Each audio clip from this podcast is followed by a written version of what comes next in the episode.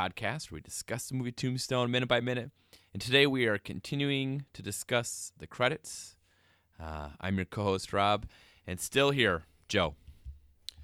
Yes, I remain. Um, I uh, want to sort of continue the nonsense I talked about with actors and the order they showed up uh, yesterday before I realized they were alphabetical after Kurt Russell and Val Kilmer. But the next names we see here, we see Michael Rooker. We see Jon Tenney, who played uh, Behan. We see Dana Wheeler Nicholson, who was uh, Maddie, that poor actress. Um, we see Billy Zane, which at the time I was very disappointed he was so far down, but I guess that's what happens when you name search with Z. Um, and now we start getting like the paired groups. So we have uh, Buck Taylor and Harry Carey Jr. I'm guessing they paired those two together because they um, both were like you know in previous westerns back in the uh, many years before. And then we have three names. We have Tom Thomas or Tomas Arana, Thomas Haden Church, and John Corbett. Uh, Tomas Arana played Stillwell. Thomas Haden Church, of course, played Billy Clanton, and John Corbett played Barnes. I wonder if those guys were just sort of starting out, newer actors. And then finally, Joe, we have a list of uh, four names, which I find interesting for uh, two things. One, uh, the four names are Pedro Armendariz, Frank Stallone, Billy Bob Thornton, and Cecil Hoffman. Now, Frank Stallone and Billy Bob Thornton, do you think this is the only time they've ever shared uh, credits in, a, in a movie? Was this, this probably the last time that ever happened, or only time? I would. That's probably a pretty safe bet. Uh, and then the uh, first guy I mentioned, Pedro, was the priest that we see at the beginning. Now, I really racked my brain to try to figure out who Cecil Hoffman was. Do you have any idea who Cecil Hoffman is? Nope. Uh, it's a woman. And I thought that would make it easier, but I still couldn't figure out uh, who she was. And I'm pretty sure that she is the mother of the child that runs out into the road to catch his ball in front of the Cowboys, and then Virgil scoops him up, and then he like moves the kid over to the mother, and then we see the mother, and she's got that like scar on her face. Mm-hmm. I think that's her. Strange that she's in these credits, right? Like she didn't have a speaking role. Yep. Uh, yep.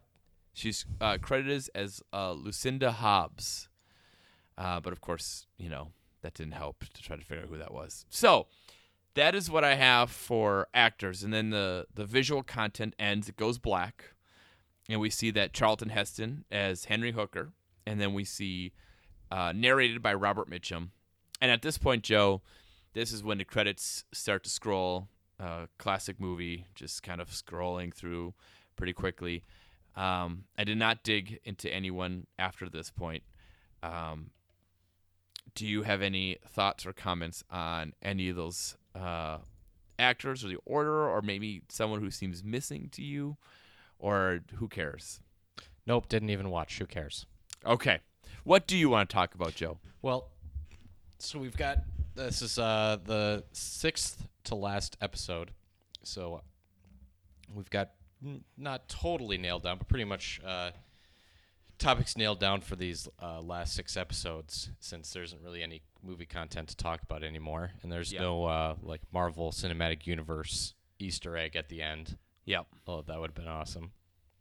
So today I thought we'd talk about the critical reception to this film. Okay. Uh, how how was it received at the time? Uh, to some extent, how has how do contemporary audiences look back on it? And I pulled together some uh, information about that and some some quotes from a few reviews that I thought were interesting or extremely wrong or extremely right that could maybe spark a discussion. Okay. So, are you ready to dive in? I am ready. So uh, I guess at this point, you know, Rotten Tomatoes is sort of the go-to, right, for people when you're looking at how a movie was received. it has a 73% on Rotten Tomatoes, so that's not bad. Mm-hmm. That's based on 45 total reviews. If you click over to top critics, then they only pull from seven. And weirdly, and actually, I just remembered this, uh, they don't include Roger Ebert's review of it. But I do, No, bel- they do not. I do believe he did write one of it. Um, maybe not. Well, I do know. I, I know he commented on Val Kilmer's performance, right? Yes. So um, I will I will let you kind of dive into the different reviews you have uh, seen, but I did uh, I did today watch the four and a half minute long clip from Siskel and Ebert where um, Roger Ebert and Gene Siskel talk about Tombstone. Yeah, it, yeah, because I can't find a, a written review. But I so the quote he has about Val Kilmer must be taken from the TV show then. Yes, probably. Okay. is. Well, yeah. What? So what did they have to say about the movie? Um. So, sure, I'll start with this. So it's interesting in that they this is from like a February episode, and they mentioned that they uh, didn't get a chance to see a screening of it because it came out on December 26th uh, or December 24th, and he said that they weren't going to do anything on it, but he said uh, Ebert kept saying he kept hearing people talk to about Val Kilmer and Tombstone. He said a lot of people were saying they liked the movie, and everyone kept talking about how great Val Kilmer is. And he apparently, and I couldn't find the exact quote on this. Maybe you did, but including President Bill Clinton, uh, in some interview or somewhere, brought up how good Val Kilmer is in Tombstone. That's awesome. I know. So I watched the review, and Ebert is mostly positive about this movie. He uh, is a fan of uh, how great it looks. He thinks he talks a lot about how, and I think this is probably something you see in a lot of reviews you've read about the creative chaos that this movie came from. They fired the director, sort of all this stuff happening. Uh, but the the thing that's crazy that that uh, uh, Gene Siskel then talks about is it it was a surprise hit. We kind of mentioned why was it released in December, and it sounds like because of this creative chaos and the losing the director and all the stuff that happened, the studio was not confident in this movie, and both Ebert and Siskel seemed to bring up that the critics didn't want to show this or the the They film, didn't screen it for critics. They didn't want to screen it to So critics. that's why there's so few yeah, reviews of it. Okay, I So they was just wondering didn't about have- that. they just didn't have confidence in this movie, which like looking back is just Then why absurd. release it on Christmas Eve? they must have just they must have just wanted to bury it. Well, but that's not when you bury a movie. I, maybe at this point this would would be a time when you do that. I don't think so. I don't think things have changed that much. But maybe, or maybe they wanted. Maybe they're like, it's not good, and we need to get this out as far ahead of Wyatt Earp as possible. That could be it. Well, when Tombstone the weekend it came out, December 24th through 26th, um, Pelican Brief was number one at the box office, um, and it was its second week in theaters. Mrs. Doubtfire was number two. It was number five. It was its fifth week, and then the movies that opened um, that weekend, they seems like they, bar- they we had uh, Tombstone, Grumpy Old Men, uh, and then a bunch of stuff I haven't heard of or didn't really um, do that well. I guess oh Philadelphia opened up on a, like four screens that same day Oh, just to get in for awards. Okay. for awards. Yeah. Yeah. but it does seem like for the most part some of the stuff was kind of you know buried a little bit. Hmm. I think it might be a different a different sort of uh, world than the box office world we live in now when holiday releases are are a big deal. I guess Eh, I don't know, man. the weekend before Pelican Brief opened, Beethoven second uh, also Yeah. opened, and Schindler's List was in 25 theaters. Oh, yeah. Well, that one. Okay. So I, I bet that the I bet Wyatt Earp did have some something to do with it. I don't have any evidence to base that on, but I would assume the studios were racing to get it out. and they just wanted to push it out. Hollywood Pictures probably got a little nervous, didn't really feel super confident with Tombstone, so they figured let's get it out. This way, they're getting it out a full uh, six months ahead of Wyatt Earp, and which which they I'm sure they maybe had heard some things about, but had to have been worried about. well, I think that yeah, I think also because um, you know Kevin Costner is a huge star at this point. Yeah, and it has Dennis Quaid, Gene Hackman, Lawrence Kasdan's directing it. I would Yeah. have been nervous about it. Yeah, Well, I can read Roger Ebert's first line of his review of Wyatt Earp. Okay. Wyatt Earp plays as if they took Tombstone and pumped it full of hot air. It involves many of the same characters and much of the same story, but little of the tension and drama. Ouch. Yeah. Well, we we don't need to talk about that movie. We No. that's do still not. TBD whether we will ever talk about that movie. That's right. Okay, well, so of the reviews that did come out, I I picked three. Okay. Um, the the first one I wanted to talk about, and this one was pretty much all. Most of the reviews were pretty mixed, especially among the critics of the the bigger publications. So I'll start with Stephen Holden, uh, the Uh, New York the Times. critic- yeah, from the Times. Uh, and, I, and for all these reviews, I just kind of pulled two or three quotes from them, and I thought we could just talk about them. Uh, so start. The film has a very contemporary attitude toward alcohol and drug abuse, which kind of I don't know what that exactly means. Although Wyatt's best friend, Doc Holliday, played by Val Kilmer, executes a number of heroic deeds throughout the film, he is a jaundiced, perspiring wreck who is clearly drinking himself to death. Twice during the film, he collapses from what appears to be liver failure and coughs up blood. Um, I want to watch that movie again, Steve. I think it's pretty clear why he's coughing up blood, and it's not because Yeah. of his liver. they only mention it about 18 times. Yeah. Um, but okay. So then, skipping ahead a little bit, freighted with all the sociological and psychological baggage, Tombstone is really two movies loosely sewn together, which I would agree with this. One is a conventional western in which Wyatt and his brothers Morgan and Virgil set out to save Tombstone from the clutches of an outlaw gang. The other is a self-consciously digressive meditation on the iconography of the Hollywood western. Hmm.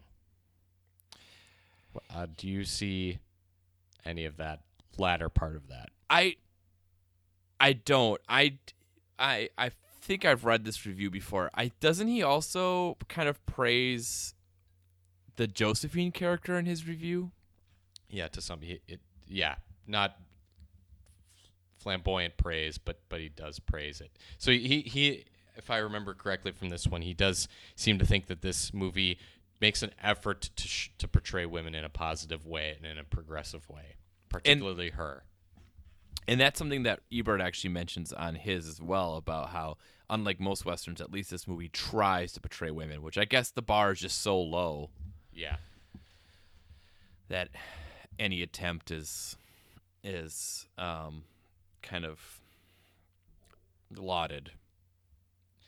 yeah, and I don't I don't know if I buy the it being a digressive meditation on the iconography of the Hollywood western. I I think they're giving it a little bit too much credit there. Yeah, I think so too. So, if Wyatt Earp's decision to meet violence with violence accords with classic Western tradition, his cautiously allowing himself to love Josephine while still married belongs to a different moral universe. I don't, I don't really buy that or get that either. It's a measure of Mr. Russell's thoughtful, understated performance that this deci- decision carries real weight. It says Mr. Russell. Yeah, that's something that some critics do when they talk about actors. Okay. but yeah, a little bit too formal. Tombstone. So the final word here, and then we can maybe t- talk about it. Tombstone is fi- is finally a movie that wants to have it both ways. It wants to be at once traditional and morally ambiguous. The two visions don't quite harmonize. So a pretty mixed review. I agree with that last that last paragraph there. Yeah, me too. Uh, I think that it. It, it seems to be it, it like has like a really like college aged view on on sort of philosophy and morality where it, it hasn't quite figured itself out. Um, okay, so make, m- moving ahead to Richard Harrington writing for the Washington Post. Okay. Uh, here's one that I think I, I really agree with this first part. In Tombstone, the leaders of the Cowboys see more inept bullies and dirty little cowards than dangerous criminals. Yep. Uh, this applies to such leaders as Johnny Ringo, Curly Bill, and Ike Clanton, all of whom seem to be having more fun with their roles than the Earps. I also agree with that. I think those actors, not so much Michael Biehn playing Johnny Ringo, but I think that uh, Curly Bill and Ike Clanton, they're clearly having fun. Yeah. Uh, Sam Elliott is not. No. No. But I, I think Kurt Russell kind of is, and and Bill Paxton definitely was, but Yeah. whatever. Okay, this uh, this I think is more on point with with the, how the movie deals with women. There's a subtext dealing with women, but like much else on the character front, it seems to have been excised along the way. The Earps all have wives, but they are all they are treated as children, seen but seldom heard. The only woman who gets to express herself is Dana Delany as an actress who becomes the love of Wyatt Earp's life, which ran 40 quiet years past his fabled showdown at the OK Corral.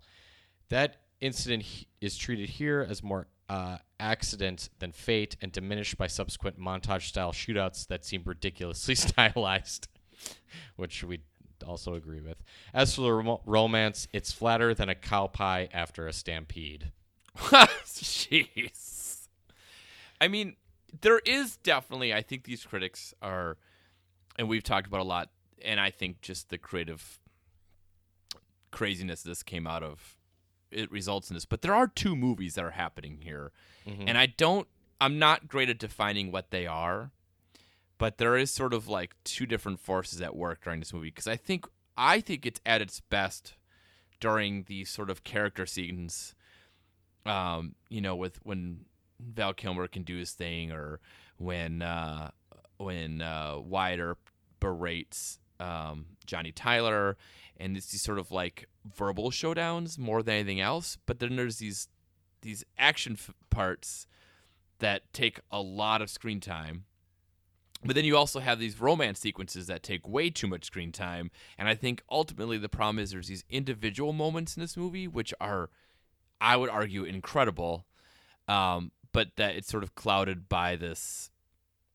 A lot of just- junk. Yeah, by junk and just I think overarching plot line that doesn't entirely work. There's just a couple things missing to to tie it together. I, that said, I still love this movie. I'm just you know we're we're talking about it critically, and I think um, that's why we're being critical right now. Yeah, no one wants to listen to us just talk about how awesome it is, and no one wants us to rip on it the whole time either. No. but I, I do think that like it, it kind of it's weird, you know, as a sort of a thoughtful, you know, consumer of film that you you want movies to move past the sort of sexism, either overt sexism or sexism by omission Yep. uh, or race overt racism or racism by omission and then you watch these movies that like sort of seem to like make an effort to include female characters and to to give at least some of them some semblance of like individual agency and independence and intelligence. But then like your face when it's when they're they try and they fail like i think they do in this movie you, you sort of feel weird because you say like they should just get rid of all the female characters. Yeah. because it would make it a, a better movie but then d- does it also make the movie more problematic? Is, is it better to include these things and at least demonstrate an effort or does it do more I harm don't know. than good I because mean, I think- because the treatment of these fe- female characters is so boring and and awful that that maybe it, it sets sort of that cause back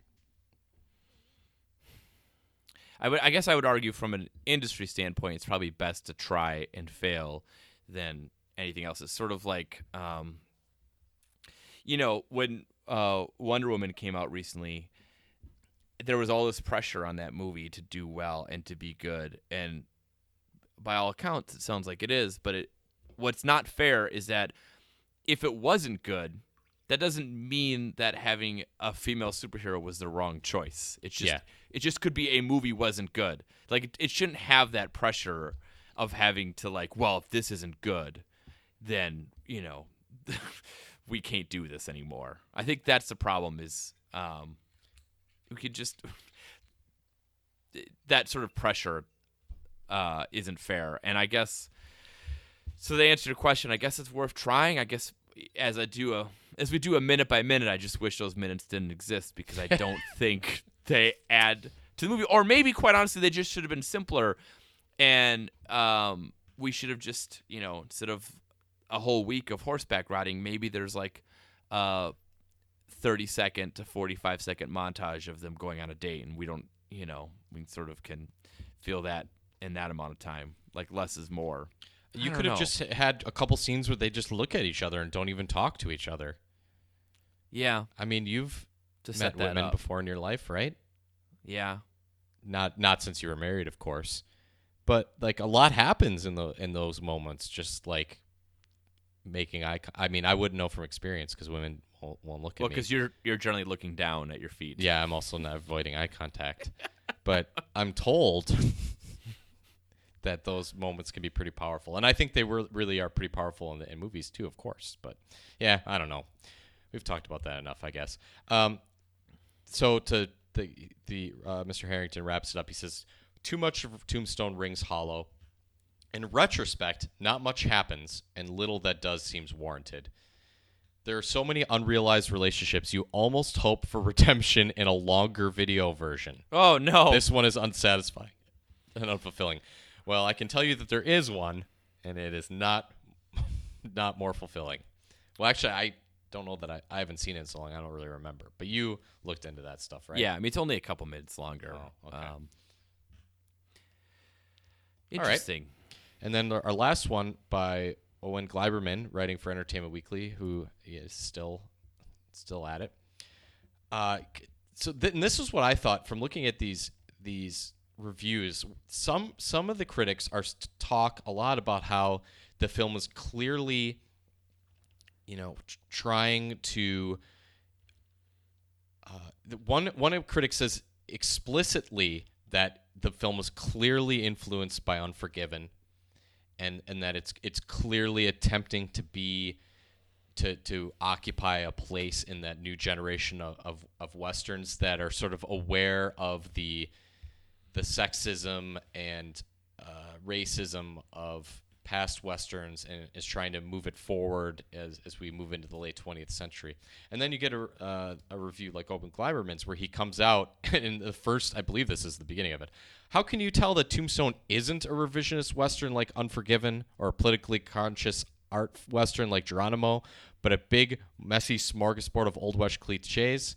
You could tell because the characters wear mustaches that would have looked right at home on the Carol Burnett show.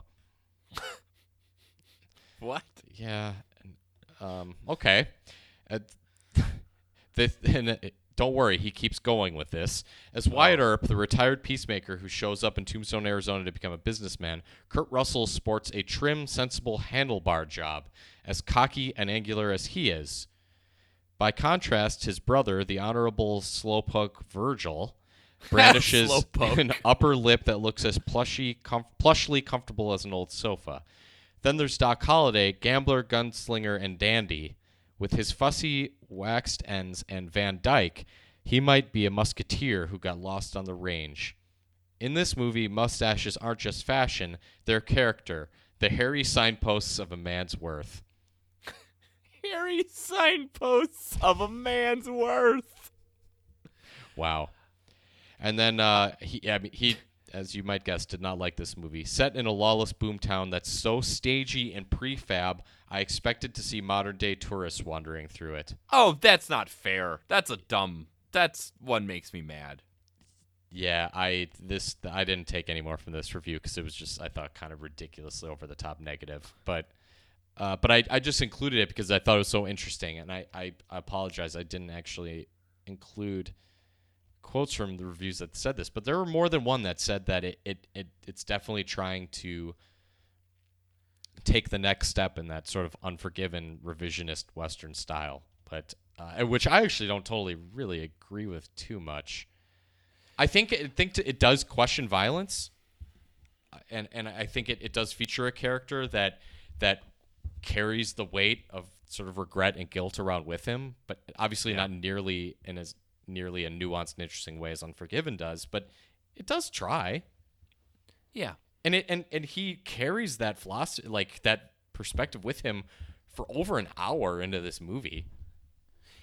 If if this movie had never existed before and it came out this summer, I think it's a hit, right? Hmm. Because I think more and more I think yeah, I think it is a hit. I think people more and more want to have fun. and they want movies that are fun. And I think for the most part, this movie is very fun. It is an enjoyable time. I, I don't know if it comes out in the summer if it's a hit, but like if it came out in in March or something like that, I could see it being like a sneaky hit. Okay. You know, because you fair. have expectations. Didn't Magni- the Magnificent Seven, the next, the most recent remake, didn't that come out last summer?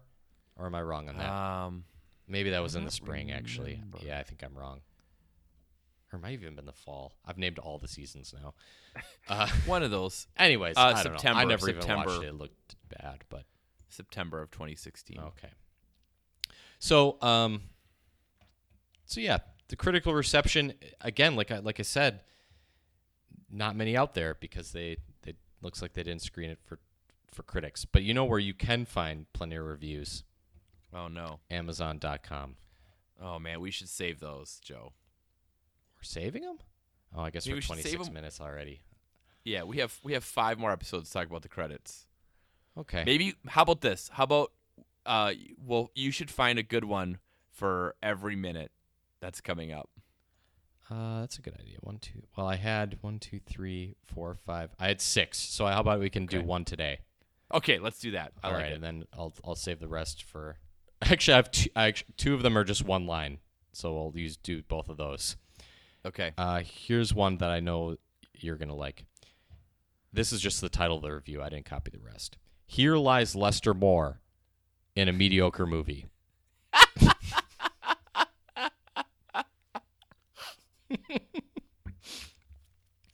and then I uh, the next one went to the actual town this summer and was told by some of the OK Corral, and OK is spelled O K A Y. Uh, some of the OK Corral actors that the movie was not correct. Disappointed. Oh, thanks Amazon. Good stuff. do you have anything else, Joe? No, I'll just I'll save the I'll have some more uh, Amazon reviews uh, for next week. That sounds good. Um, and we'll have another Huckleberry next week. Actually, we'll have two Huckleberries next week. Yeah. trying to mix up a little bit. Uh, and we'll be back uh, Monday with minute 126 and our last week of Tombstone Minute, Joe. All right. All right. See ya.